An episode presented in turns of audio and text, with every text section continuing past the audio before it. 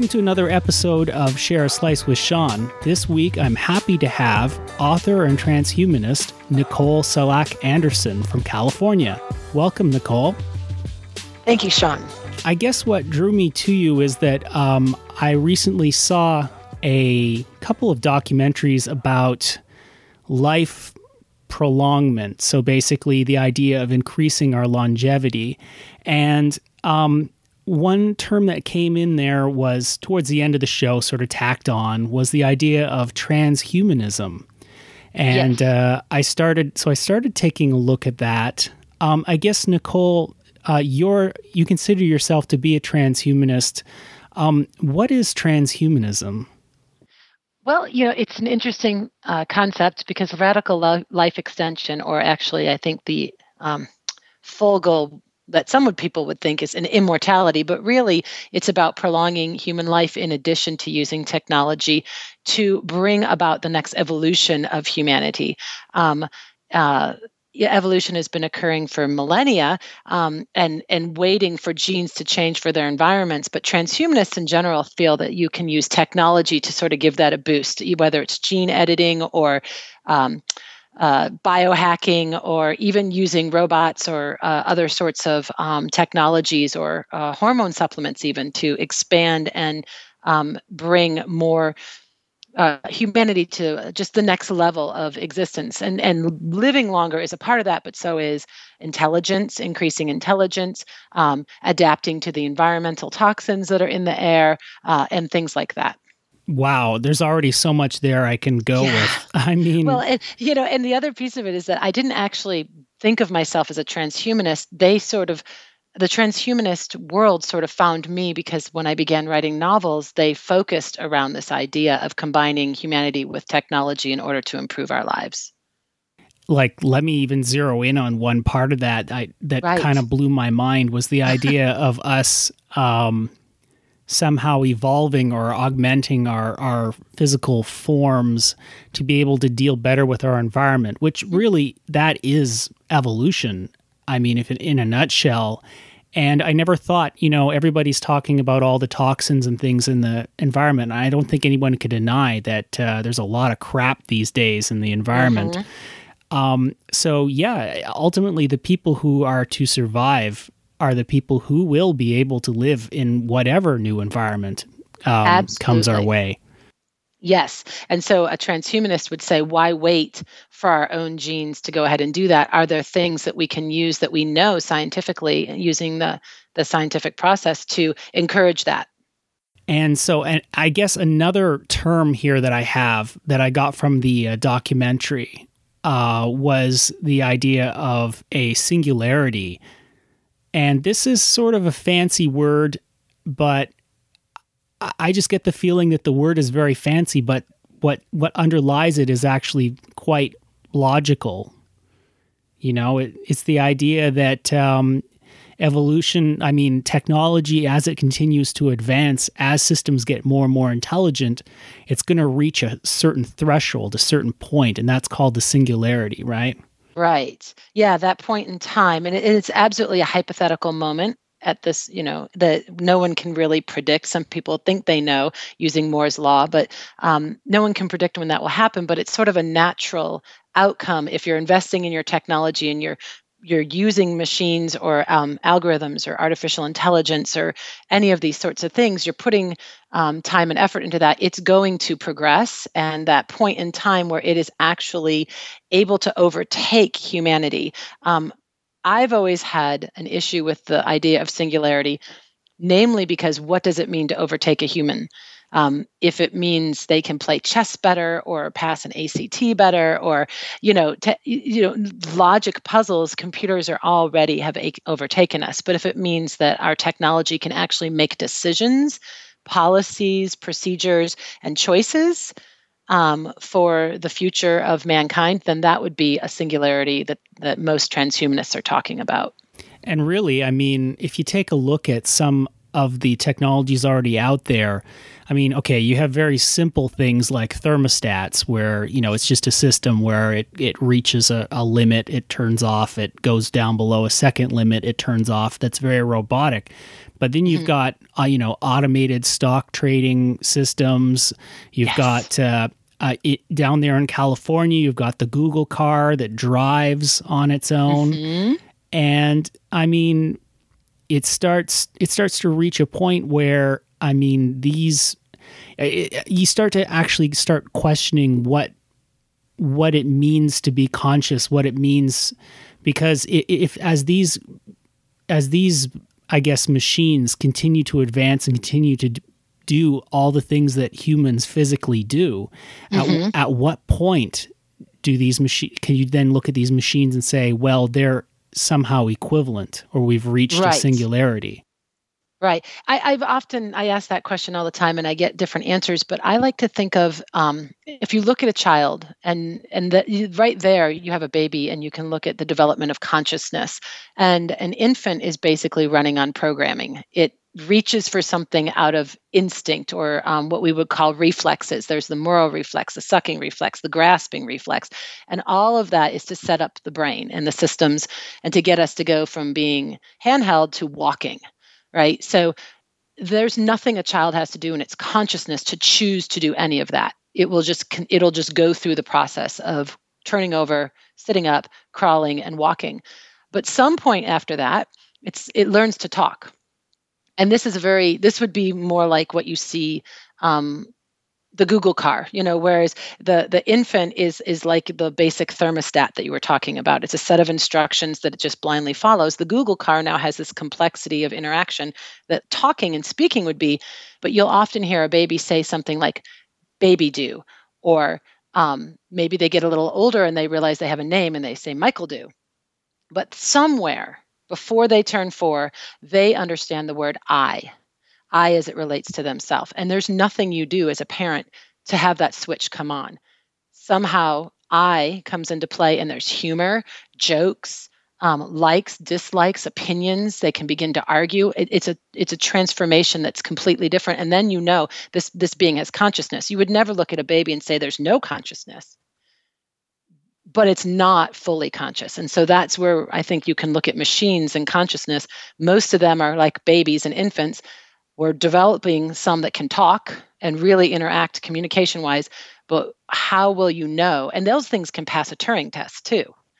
How will we know that a machine actually has an understanding of self reflection, of I in the universe, and that I have an opinion and a choice and a place in that yeah, I don't want to go too far down the lines of uh, tropes or anything, but it right. starts to that that sort of behavior starts to remind me of uh, you know HAL 9000 in 2001 or Space Odyssey or yep. maybe even Skynet, you know. Right. Where you will know for sure. We, yeah. we, yeah. but yeah, I, they don't exist yet. But I guess maybe where I'm going is um, we may know for sure, like by the time we know for sure, we could have already passed that threshold, you know, yes. where where like all of a sudden, I mean, when when you've got machines who are looking after their own best interests and you know even there it's kind of fuzzy because someone could program them to do that right but i mean yeah. there's some point where we'll we'll probably know it when we see it because we'll all of a sudden we'll be sharing the planet with another truly sentient, uh, maybe either one or many different sentient different beings. Types. Oh yeah, and I, I honestly think that um, it would probably be more like many because just like humans, their their their relationship to themselves will be based on what kind of body and sensory systems that they have. So, absolutely, like, you know, a car intelligence has a very different setup in terms of what is what are its inputs and how is it learning than, say, um, HAL, you know, um, and or a mobile robot that's your assistant or all those sorts of things. You know they they'll learn differently and you'll have all sorts of different they'll have all different needs really if if that ever comes to play but we don't even know how consciousness awakens in a human. So i don't really know you know no one that i've spoken to has been able to explain how you go from being artificially intelligent to being artificially conscious. We've been going down this path for a while. So I mean the tra- the idea because you have the idea of transhumanists like just to I guess just to get us off the idea of the singularity in, right. in particular and exactly. just into the back into the idea of transhumanism. Mm-hmm. Yeah, and transhumanism will happen, is happening with or without a singularity, and artificial intelligence has been happening with or without a singularity. I mean, we already need our machines. And every time we create more, we just we develop more of a relationship. I mean, imagine if the internet went away tomorrow, you know. So um, there, it's intertwined. Our technology to advance our lives is just natural. It's it's what we're driven to do uh, some people sort of lament that. I, I've actually spoken to some people, and they're like, it's such a shame that people require their smartphones to remember such and such. But I mean, the way I see it, if we didn't have our smartphones, we would go back to how we were before. And these days we have our smartphones, but that means that we have access to so much more. So the real skill becomes how to get the information, not necessarily to remember every yes. single little piece of information because the amount of information we have at our disposal is insane. It's insane. Yeah, I, I it's it's out of control, and so it comes down to can you ask the right questions, and and actually, do you know yourself enough to know what you need from that information? Um, I, in a way, it's very liberating to not have to waste time memorizing dates and facts, and rather, how do the events relate to one another, and, and how do I fit into that picture? Yeah, and I'm sure both you and I have uh, learned by rote in uh, mm. history class, in particular history. Um, this idea of just memorizing, you know, dates and and things, uh, it, it just takes away from the whole like what people should be in my opinion studying like actual movements and ideas and and you know uh, um, actual like uh, evolution of, of of societies or cultures so why not? I mean, why not like have it so that if you really care about the date, you can just look it up. Other it's right. there in the memory banks. It may not be inside your your your own personal hardware, but it's there. Right. Well, you know, it kind of reminds me of that idea of um, Dumbledore being able to take things out of his head and put them in another place, right? So, like, we have this place now where we can put information and we can all share it and we don't have to hold it in our own minds anymore and i i actually think of that as a certain level of freedom so tell me a little bit about yourself uh, first of all um, based on what i've been reading you started out as a software engineer yes I, I did. That's what I majored in in college, and afterwards went on to work in uh, two-way radio design, mostly on the security side um, for Motorola. So that's where I began. Um, and then I um, became a mother and continued work family balance, and then decided to um, work with my children. And after a couple years of doing that, when like they got older and you have a little bit more time to yourself, um, I went back to something that I'd always loved to do before I was a kid, and that was writing. Or when I was a kid, I was a writer, and then I became a software engineer. And so then suddenly the two I, I, remained interested in it and the two came together in um, uh, a, a, science fiction novel as well as writing a blog because technology and human consciousness have just been an interest of mine for my whole life what's your blog uh, you see you're still maintaining it i am so my blog is um, it's called ehuman dawn the same name as my first um, my first novel, E Human Dawn, is the name of that first novel. The second one is E Human Deception. And then I'm working on the last of the trilogy um, that will probably come out sometime in 2017. And the blog is on Blogspot, ehumandawn.blogspot.com, I believe. Um, and that is um, what I maintain uh, still. And uh, basically, most of my uh, work is about technology and consciousness and how, and society and how society is shaped by technology and all those sorts of things, mostly the relationship that um, it has between nature and, and, and humanity and technology. So the name of your first novel I have here is E Human Dawn. Uh, yes. I guess the question that jumps right out at me, having not read this book, unfortunately, yet, is the letter E. What what is the letter E there for an E human? Electric human. So um, it cre- it's basically um, about 200 years out in the future when everything, including humanity, are devices on the network and that we live in fully electronic bodies and we have abandoned the flesh. And so there is an e human, uh, and that is um, at the opening of e human dawn, the only platform for humanity that they know of at that moment in time, that all the flesh has gone to the wayside. You know, when it comes to the when it comes to the platform, um, so are you kind of talking about sort of it's kind of it reminds me of cloud computing or maybe certain companies like Google or some of these others where you can have data and then you you can store this data and and in a sense what you store the data on is becomes irrelevant i guess as as the technology moves forward. So it could be either within a fleshy kind of brain or or it could be in actual hardware or something completely different. Am i out there or is that sort of what we're talking about?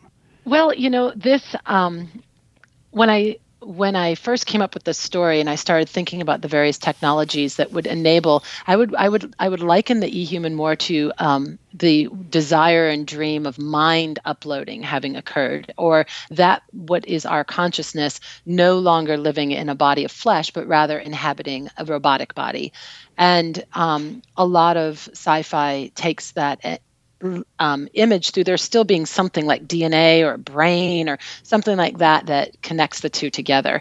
And I, um, in researching various ideas, thought, what if instead consciousness wasn't physical, so to speak, but it was um, based on light or photons? And so that's where I got to the this idea of um, uh, the technology that's in that book that makes it a little different. Is that consciousness in this world is seen as um, an actual body of photons that are together the way carbon comes together to make your physical body.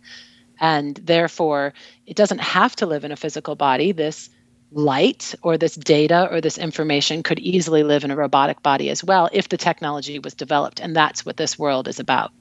I guess you could almost think of it as is it more like like an encoding of information, I guess? Yes. Like a yes. program it's like a program and then what if that really was what our consciousness was and the vehicle was a photon so yeah because that's where I, having read uh, some of the synopsis that uh, we worked on together before the podcast mm-hmm. i was just uh, that was i guess one of the questions i had because if it's a program i mean that that does make a lot of sense to me. Uh, maybe it's just because I'm a programmer. I don't know. I've often wondered that too. because maybe that's why I see it that way. Because it seems less spooky than to me. I mean, because there's nothing inherently alive about just the program. You you have to take the program and mix it in with some sort of um, uh, device or or or environment for for it to actually do anything. Are there? I mean, am I far off on that, or does that make no, some sense? No, I think sense? that's pretty close. I mean, without a body, what in the world can consciousness actually do? That's it. And and the reason I brought that up because it's so easy. I mean, uh, re- the first time I read this, I thought, is she talking about a soul? Uh, could it be a soul? And maybe it might be a certain kind of definition of that, but probably I'm thinking you don't mean like an actual ghost that floats around and well, no, I mean picks up gosh, cups. you know, no, um, and and that was the thing that my uh, agent and my editor and I worked on because what was the name for this, right? And so um, that's why we came up with the term lux, um, L U X, a, uh, a measurement of light um, that what if that was what made us who we were um, and uh, and to go with it from that direction rather than use words like light body or soul or you know um, now what if that's what people have been describing all the time? I have no idea you know but for for me it was this idea of consciousness being um, a program that could reside in other bodies um, and you would just need to to surround that and, and create the right sensory systems for it to actually have an experience uh, or actually move the body, make it work, drive it, so to speak. Um, not unlike what we hope to do with artificial intelligence someday. I mean, I've thought of this, uh, I guess, too the idea that someday maybe I would be able to download my, um, or rather, upload myself yeah. into a Up- computer. Right. Um, it's it's interesting, you know, because I have a I have a workmate mate. Uh, I have a colleague at work, and she she's like, "Oh, that would be great. We could live in in a in a computer," mm-hmm. and and I'm like, "But you know what? I don't know. I think I'd want to live in a body. Like, I I, I think I'd want to find some really attractive body and right. and download myself into that." And then she asked, "But why? Why does that well, make right. any sense to you?" And I'm like, "I don't know. I guess I'm just." Somehow I'm I'm I'm trapped in this idea. I'm trapped in this notion that I must have a, a body to be human.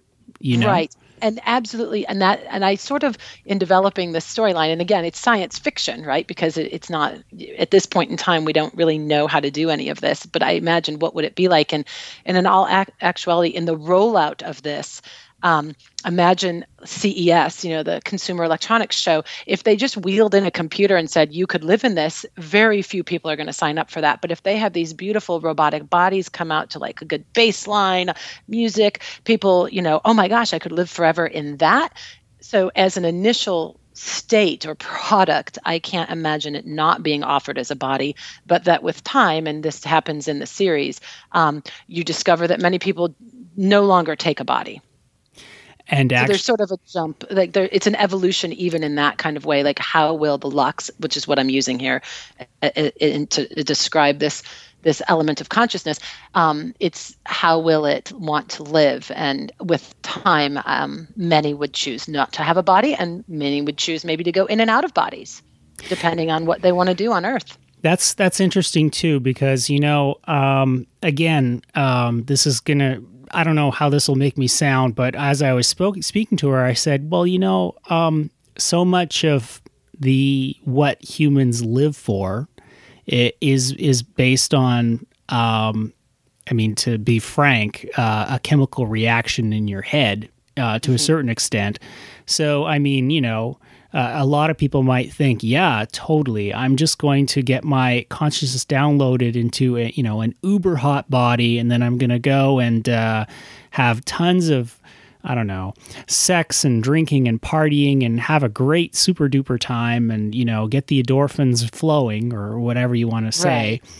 Right. Um, and, and then I'm thinking, you know, a good meal, uh, you know, uh, so but a program would also give you those same well impulses. that that's it so then the question yeah. the question is like uh, i mean because the way that the body works i mean um, and i guess you might see this with people who are addicted to some drugs as well i'm not sure i mean i had the conversation with her and i'm like well what if i mean what if some people they decided that they wanted themselves to be uploaded into this new existence and then mm-hmm. they just they just said okay put me on a, a 100% uh, uh, tap basically yeah. give me Server. give me a oh no what i what i was thinking of is just uh you know like a i, I want to have a an eternal orgasm for instance right so they would have an application for that that you would that you would always run and experience because um, the idea would be that your sensory, whatever that that process is now for taking inputs, would be activated in such a way that the consciousness that you are is satisfied. Now, if you didn't, and this question always comes up, if you didn't have a body in need of those satis, you know, how would you satisfy yourself? Exactly. But in general. Um, humanity seems to be um, thrill seeking and that would be the the interesting thing is that because we live in the body that we live in or is it because of the the type of um, awareness that we have? It's you know, a it's a fantastic question. It would be an interesting question because yes. another question. I mean, what happens like if they were to like wire you up? Uh, when on there's no you, you would be in a computer environment. You'd be in a, an, an operating environment, and they just simply you know plugged you into 100% pre- pleasure or what have you. Mm-hmm. I mean, would you get bored? I mean, right? That would be the question. Or would you not? And and actuality i mean those things come up in in in both of my novels. And and for example the idea of imprisonment actually hooking you up to an application that provides torture the entire time. Um, you know there and and also the um, the likelihood of people to abuse one another um, can get very high. You know if you're in a computer you just need to be unplugged and you no longer exist. You know and and and yet you know if you're networked could you exist everywhere? And so these things are always i mean that's just all part of that that imagination to to i think what science fiction does or at least why i've always loved it um, is it, someone takes the time to look into their imagination to take all those possibilities and kind of tell a story about it and then it enables us to begin to think about those things while we're actually uh, creating our technology. So the name of the second book so the first book is e-human dawn. The second yes. book is e-human deception. And yes. that was just released uh, over the summer. So currently yes. you're working on uh, the number three. Yes. Hopefully the finale. I kind of like triads. So um, i'm i'm hoping to keep it as a trilogy. Um, you know that's that's where the story's going right now and uh, I've read here uh, that it's been likened to sort of a modern 1984 Brave New World. That's a thought that crossed my mind immediately. And it crosses my mind, I guess, every time I use my email because mm-hmm. I'm, I'm currently using um, Gmail and I've been using it forever and ever. I have no, you know, ill will or malice to, to Google, but at the same time, I'm keenly aware that they, they have a, an algorithm that's capable of reading every mm. single email I have. Yeah, no, and and data data manipulation. Um, you know, how do you access memory? What memories are you allowed to have? What thoughts are you allowed to have? If everything is, whenever I think the if there was some sort of underlying you know theme, it would be that when you decide to give any part of yourself to technology, you are essentially giving it to those who own the technology and and we should always be aware of that. And if you're using email i mean who cares? You know google sees you. If it's your actual consciousness or your ability to be mobile or not in the world do you trust the entity that is providing that service? And um, that we should constantly think about that sort of thing. Um, and at the same time I believe that while we're going forward in technology, we actually have the opportunity to become trustworthy because you can envision two types of societies one where people are constantly abusing each other, but you could also envision a place where this constant interaction forces us to actually be kinder and wiser um, to one another. That idea of right thought and right action, um, only because we're so enmeshed now that to do otherwise would be hell on earth. If everybody has discarded their bodies, um, what does that mean for for people abusing the system? I mean, what if you're in an in a basically you're in an environment where resources are no longer physically limited, right? Mm-hmm. Then um, are you really? May, may, is there any sort of payoff to being uh, to to being cruel or or to to anyone really? It depends. I think it depends on. I, I mean, I would think that there would be none, and yet there might be some who um, provide the services, you know, um, that you're looking for here, um, that that are cruel. Still, what would be the payoff for that? Um, you know, still being able to have access to information and control people.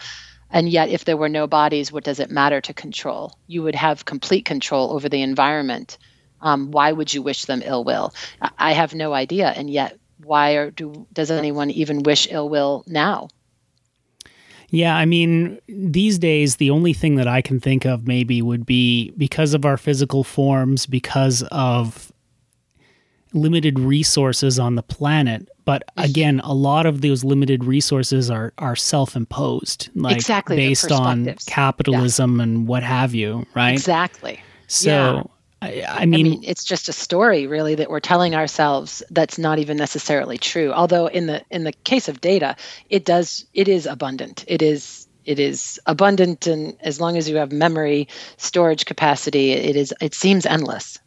Yeah, it's interesting because I actually I've walked through the woods in the past, and I've I've walked up to a tree and I've tapped the tree and I said, you know, this is real. This is real. But, you know, I looked at the dollar bill in my pocket mm-hmm. and I'm mm-hmm. like, this is a fiction. Like all it's of this is just fiction. made up, right?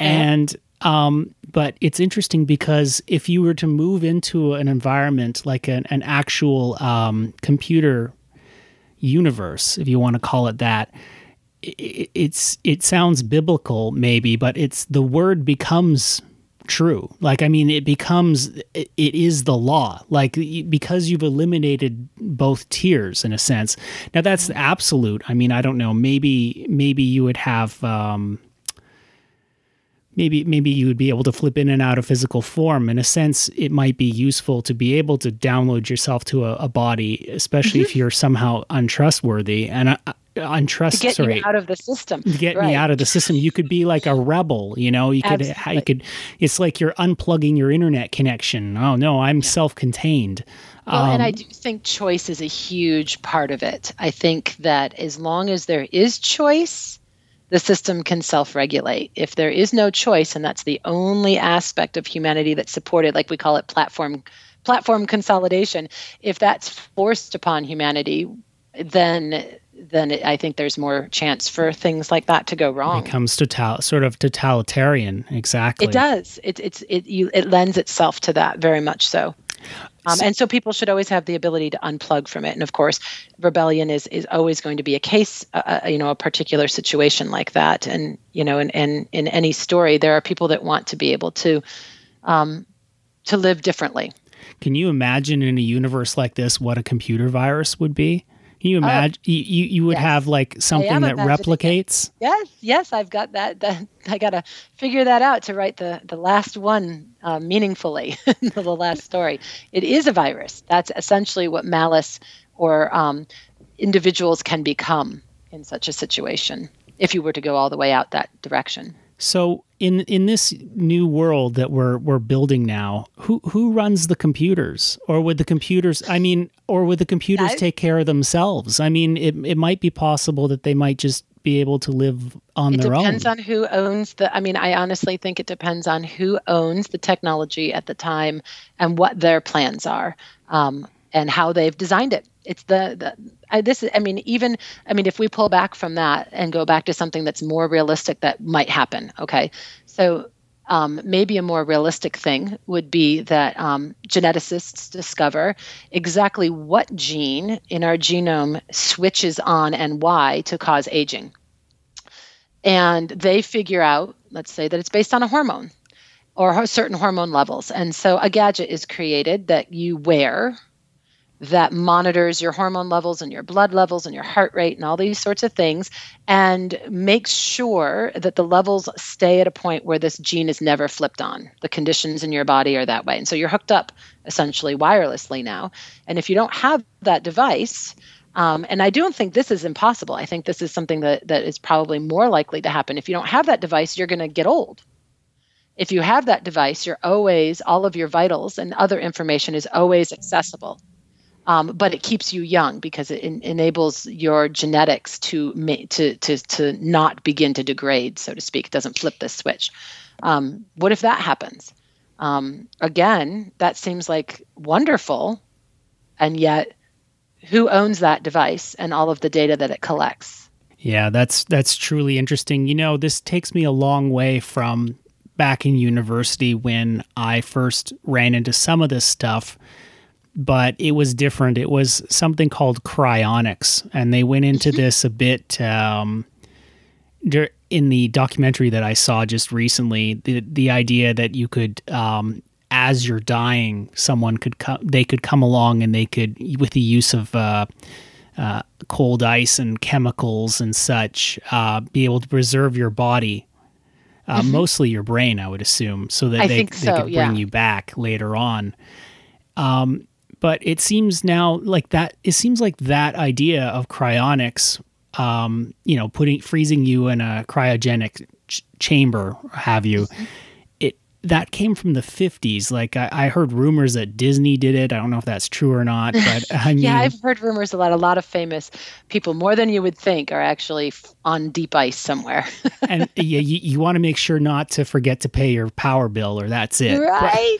But, but I mean, the thing is that um, with these things, all these ideas came sort of before computers are the way they are now. And now I look back at these and I'm like, you know, that might not be the most efficient way at all. But considering that they're already starting to grow uh, synthetic meat, mm-hmm, right? Are. So, yep. I mean, what's stopping them from eventually, you know, growing a synthetic body or, or, or having a body without a brain or having a body with a somehow I guess that might not be possible, but having a body with the ability for you to go into it later on, mm-hmm. it just seems like the idea of freezing a, freezing ahead or something is it came from an, an era that's uh, long past. Well, it is, you know, and it's it, and I think that there's that that that's for people that that hope that these that number that two things will happen. They hope that somehow whatever it is that is their consciousness or makes them them will will be stored long enough for that future when we have figured out how to make the body resilient to aging. You know and and and that aspect of it so that it won't die and, and so that i could and that we could actually go into that body. Um, because right now that's not possible. You know you, we will age we've been making major steps between vaccinations and antibiotics. Like we've already prolonged our life. And the next thing will be genetic modification in some way, perhaps in our children, um, at the point of uh, when when we decide to have them. And they will have very different lifetimes, you know, as well. But I do not, I would not be surprised if some sort of gene therapy is discovered to to um, slow aging down. Um, and people that are on the other side of say their 30s or 40s um, might not be able to take part in that in quite the same way. So cryogenics is definitely for those people who who think they've missed their time or have because they've died before these technologies were available and they're hoping that they can preserve something to take advantage of the technologies that they that will most likely come in the future. Um, but like you said how do you get them into a new body?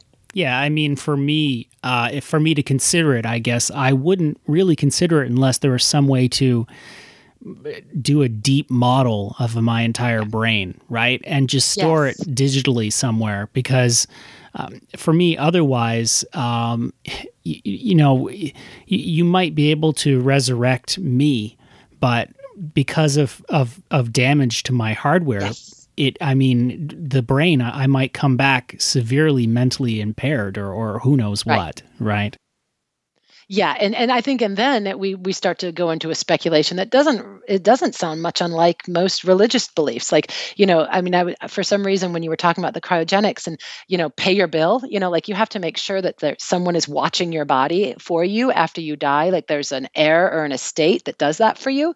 That's not very different than what an Egyptian pharaoh would do and and be put into their tomb and then someone had to come and bring food or whatever they saw as necessary uh, for them to to be dead correctly.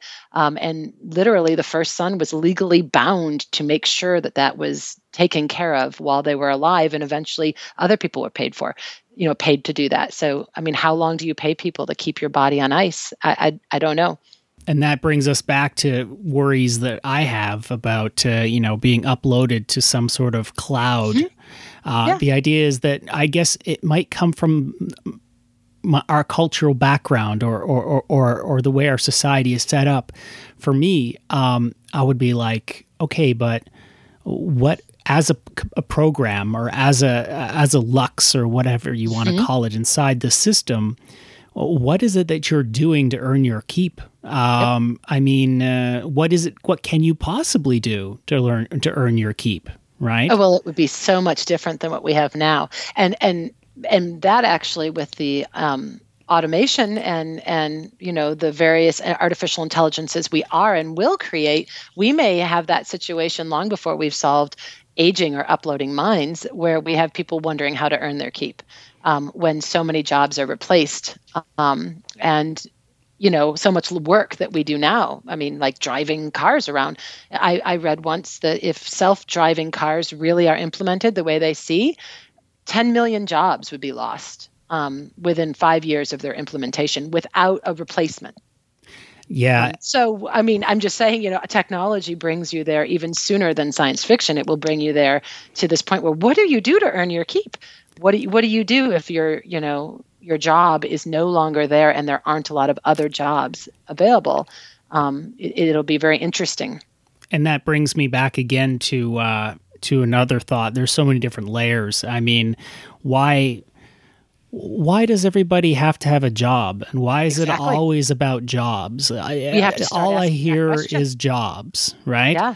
And yeah that's we're obsessed with that. We we really are. And in the end i mean uh, my i don't know if it's the the it, i guess it's because we've always had to struggle so much but there could come a point where um, as you said because of automation because of things like drones or or or, or machines that essentially build and maintain themselves i mean mm-hmm. uh, humans are going to be a point where you know you you just don't need to work as hard. And one, what do you do? Do you do you uh, enforce a, a twenty hour work week and say, okay, no one, this will make it so that we double the amount of jobs we have. For instance, everybody needs to get twenty hour a week hobbies. Go go do what makes you happy now, right? Right. Right. Well, and that that a lot of people don't know what makes them happy. Um, but I think it goes back to your story of money. Like we've got a story about money, we've got a story about survival, and our technology has actually changed that story, and we haven't caught up. And it will only change it more. And so we have to we have to create new stories about human worth. And one of the things that always irks me is when people say computers will be better than us or blah blah blah. There is a realm of humanity and and and and while we're still in these organic bodies, this realm of humanity is so important, and that's in the realm of care and creativity. And um, we love to be around one another. We love to be touched by one another. We raise one another. We help each other when we're sick. I'm not talking about giving medicines. A robot can come in with the right amount of medicines for you. But that idea of reading a story to your child, or inventing a new story, or creating music from nothing, that's in someone's head. And they fi- find these patterns and they create symphonies I, I'm not saying that's unique to humans, but it is something that humans do very, very well. Um, and to invest in that or or to understand those things is, is you know is, is pretty important and i can't see that going away um, and then there's a bunch of work that no one's doing right now that needs to be done um, and volunteerism like you're saying um, i think that i mean I, I guess i've been a housewife for 15 years and i have never not been busy so I haven't had a paid job in that way, and I have always been filled with work constantly. So there's a lot of work to be done, even if it's not a nine to five office job or manual labor in the way that you're thinking of. Yeah, and some might even argue that that work, in fact, I'll do even more. I'll say that work is more important directly than some nine to five job where you're you're trying be. to get some contract out for for the man. Let's put right, it that exactly. way. Especially if it's a job created to give you a job, right? Because we have to keep everyone employed. Um, it, some of those jobs are pretty. Some can get quite meaningless. So uh, Nicole, I think we've pretty much reached the end of the uh, discussion here. I would like to uh, just uh, sort of remind our listeners about, uh, I guess, the books that you've written so far, and uh, just let us know also about the book that's on its way. Yeah, so eHuman Dawn and eHuman Deception, they're both available on Amazon.com as Kindle and paperback. Um, my blog is ehumandawn.blogspot.com. Um, and uh, and I write um, every week on that. And I'm working on two things. I'm working on adapting the first novel to a screenplay, um, as well as completing the trilogy and with the final installment um, that I hope will come out in June or July of 2017, maybe sooner. Um, it all depends on on um, a lot of factors, actually. Okay, Nicole. Well, thanks so much for being on the show. All right, thank you.